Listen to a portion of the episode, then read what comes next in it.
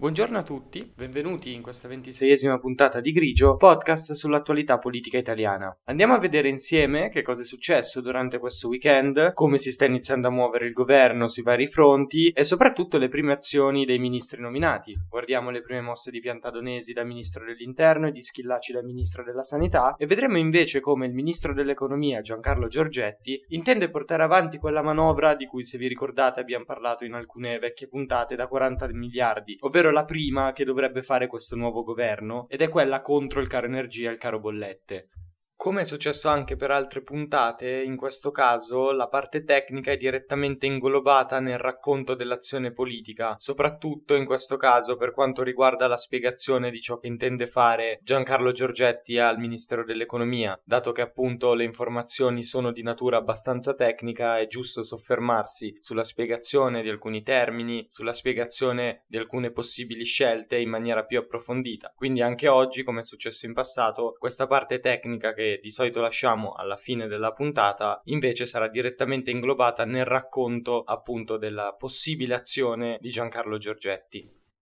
Dunque, iniziamo il nostro racconto dalla figura di Matteo Piantadonesi, che sembra aver adottato una linea abbastanza rigida nel Ministero dell'Interno, come abbiamo detto nelle scorse puntate, si sarebbe già mosso per evitare l'attracco di due navi ONG nei porti italiani e in questi giorni si è molto parlato anche di un'altra sua azione, ovvero l'ordine di sgombrare l'area di Modena dove si stava preparando un rave party per Halloween. Ecco che allora un articolo del Corriere dice che il ministro avrebbe in mente di proporre già alcune misure nel Consiglio dei Ministri di lunedì, proprio per contrastare questo fenomeno in continuo aumento dei rave party. Queste misure prevederebbero il sequestro dei materiali utilizzati, anche degli strumenti e delle apparecchiature musicali, e in più anche la scrittura di una norma specifica di divieto per questa tipologia di raduno. Sarà poi lo stesso Consiglio dei Ministri a decidere se agire nell'immediato varando subito una serie di decreti operativi immediatamente. Ecco, rispetto a come si era comportata la precedente ministra dell'interno Lamorgese, la linea appare opposta nel 2021 quando ci fu il rave di Viterbo tra il 13 e il 19 agosto più o meno, di cui si parla molto, non so se ricordate, ma tutti se ne occuparono i quotidiani nazionali, locali, tutti i media, online, televisivi. Ecco, in quell'occasione il Ministero dell'Interno decise di non intervenire e fu la stessa ministra a spiegare il perché. Perché secondo lei l'intervento con forza della polizia con idranti, lacrimogeni avrebbe potuto creare problemi di disordine pubblico. Ovviamente non è un nostro compito dire se è una cosa giusta o sbagliata, ci limitiamo al racconto fedele della realtà. Diventerebbe un discorso abbastanza vano, ognuno dal suo grado di priorità e giudizio agli eventi, quindi un rave in questo caso per alcuni può essere considerato innocuo, per altri un qualcosa di estremamente grave. Ci si aspetta, data questa linea intrapresa e introdotta in queste prime giornate dal ministro, di ritrovare questa rigidità per coerenza in ogni situazione simile a questa, anche quando poi l'intervento potrebbe andare un po' più contro gli elettori vicini politicamente.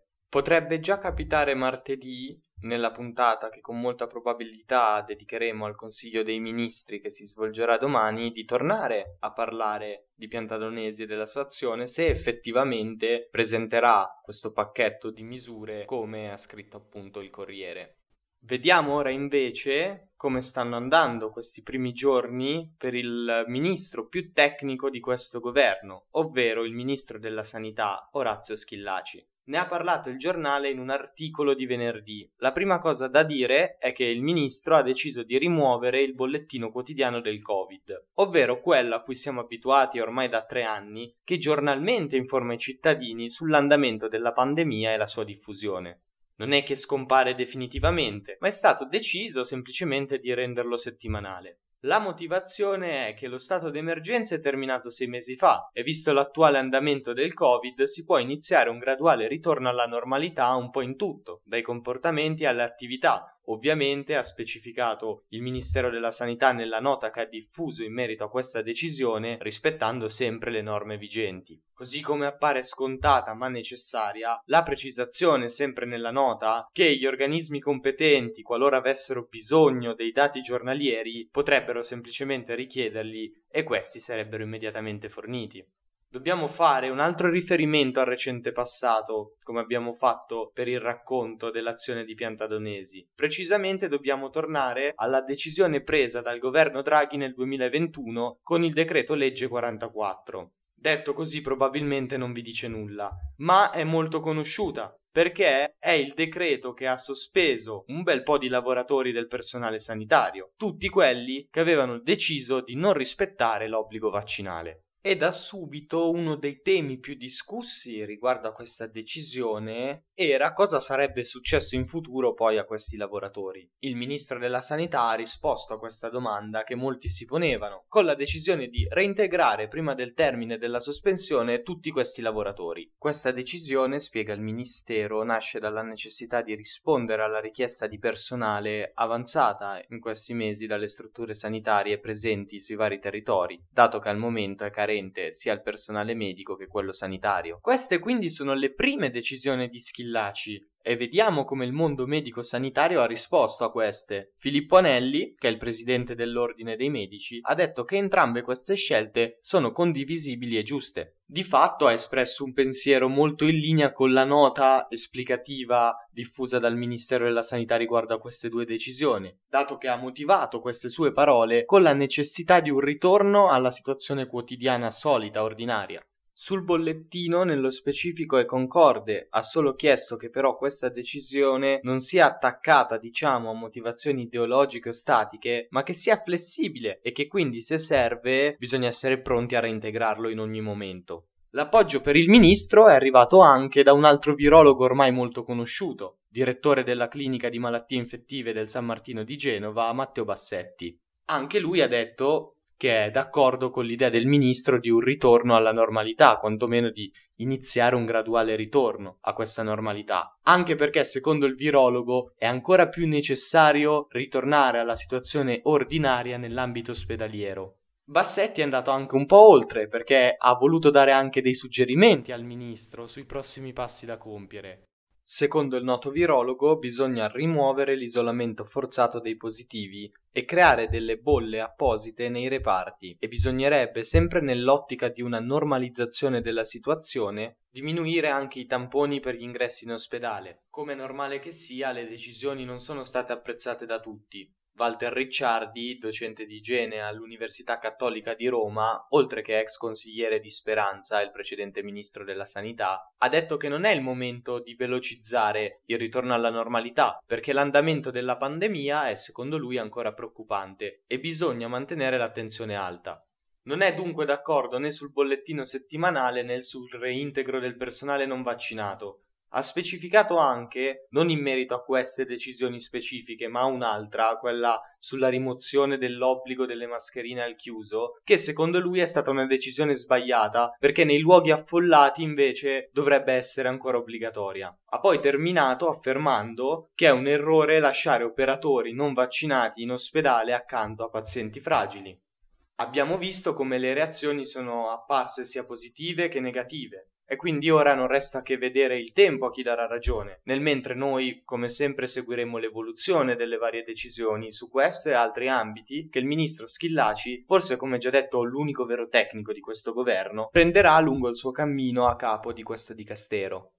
Spostiamoci ora invece al Ministero dell'Economia e delle Finanze e cerchiamo di capire come sta pensando di agire Giancarlo Giorgetti, il ministro appunto del MEF. La priorità diciamo che non è difficile da sapere ed è ovviamente affrontare il caro energia e il conseguente caro bollette. Se capire il tema principale al centro dell'approssimazione di Giorgetti è appunto facile, lo è un po' meno capire come riuscirà poi nel concreto ad affrontare sì questo problema non indifferente, ma anche come tenterà di rispettare tutte le promesse fatte dal suo partito e dalla maggioranza di centrodestra tutta unita durante la campagna elettorale sull'articolo del Corriere che racconta proprio di questo, c'è una frase che riassume quella che è l'idea del ministro, ovvero di puntare alla realizzazione di tutti i progetti promessi, ma in misura limitata. Cerchiamo di capire cosa si intende appunto con questa misura limitata. Certo, in realtà pensando alla situazione attuale, forse non è così difficile comprendere subito anche il come intende intervenire concretamente. Il precedente ministro Daniele Franco aveva posto l'obiettivo del disavanzo al 3,9% per il 2023.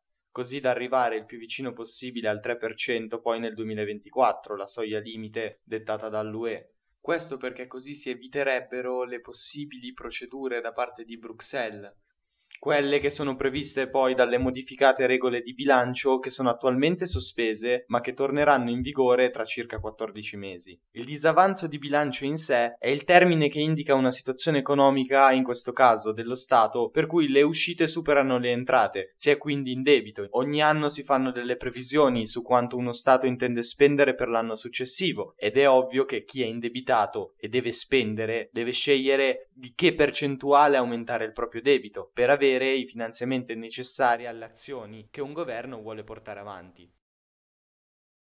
Il governo italiano attuale ha intenzione di andare oltre a questo 3,9% di disavanzo per il 2023 per far fronte appunto al caro energia e al caro bollette spostandolo al 4,5%. Questa volontà, se diventasse realtà, comporterebbe la richiesta di scostamento di bilancio da parte del governo al Parlamento italiano, il quale dovrebbe poi esprimersi o favorevole o contrario. Questo perché la richiesta in termini pratici è quella di poter aumentare il debito pubblico e avviene però quando le previsioni concordate precedentemente erano invece stabilite in percentuali più basse. L'11 ottobre, per l'appunto, il documento programmatico di bilancio, quello di cui abbiamo già parlato in vecchie puntate e che precede la presentazione della legge di bilancio, è stato inviato e poi approvato dalla Commissione europea e come detto prima indicava una spesa pari al 3,9% del prodotto interno lordo per il 2023.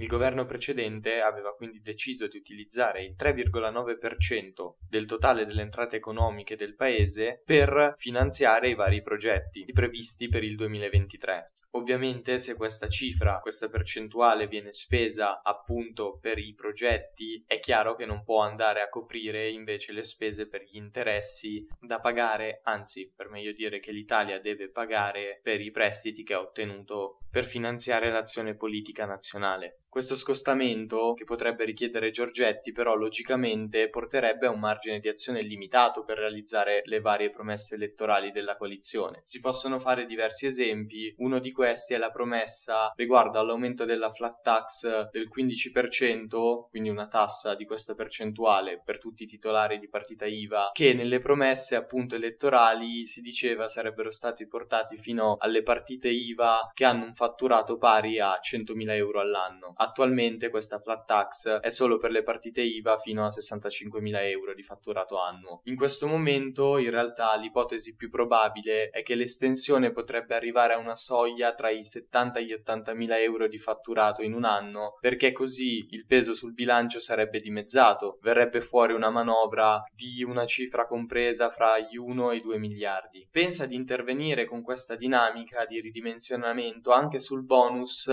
molto conosciuto e molto discusso del 110% sulle ristrutturazioni immobiliari, bonus che era stato varato da PD e 5 Stelle quando erano al governo nel 2020, che era stato anche contestato diverse volte da Draghi e dal suo ministro Franco, ma che è rimasto per la resistenza soprattutto del Movimento 5 Stelle. Giorgetti potrebbe innanzitutto restringerlo solo a interventi sulla prima casa, potrebbe abbassare la soglia all'80% per i ceti medio-alti e lasciarla invece al 100% per quelli più deboli, ovviamente si parla della soglia di rimborso sulla spesa totale. Sembrerebbe poi intenzionato a importare in Italia il modello tedesco sul piano degli aiuti economici a imprese e famiglie contro il caro energia. Questo modello prevede versamenti di sussidi a compensazione da parte dello Stato per una copertura dell'80% dei consumi. Il restante 20% lo devono pagare i cittadini e le imprese a prezzo pieno. Il modello dovrebbe riuscire a spingere tutti gli utenti, diciamo, a ridurre il consumo di energia. Sul bonus del 110% si potrebbe fare un'intera puntata. È chiaro che idealmente non è basato su concetti sbagliati, anzi tutt'altro ma è altrettanto chiaro che è stato impostato e gestito male. La spesa prevista fino al 2026 dallo Stato per questo bonus è di 31 miliardi, però nel dicembre del 2021 erano già stati ammessi 16,2 miliardi di investimenti. Inoltre, in una situazione in cui non vi è imposto alcun limite a chi ne può usufruire, nel momento in cui poi i prezzi dei materiali si alzano, di fatto a ottenerlo sono le fasce economiche medio-alte. Lo stesso fenomeno dell'aumento dei prezzi delle materie prime, un aumento aumento a tratti vertiginoso. Si spiega anche perché la situazione pandemica geopolitica con la guerra in Ucraina ha comportato un calo delle importazioni di questo materiale, ma lo Stato offre una copertura dell'investimento superiore addirittura alla spesa che un individuo deve fare per ristrutturare una sua casa ed è ovvio che la richiesta di sistemare le abitazioni aumenti drasticamente e se però il materiale che serve è poco, la legge del mercato ci dice che i prezzi aumenteranno di molto. Appunto poi lo Stato dice a imprese, cittadini e banche che coprirà per intero e un 10% in più le spese dei vari investimenti, quindi anche se i prezzi aumentano, che interesse hanno poi le parti a trattare tra loro, le famiglie, le imprese per ottenere prezzi migliori? Nessuno. Infatti secondo i dati Istat ristrutturare comprare una casa non è mai stato così costoso.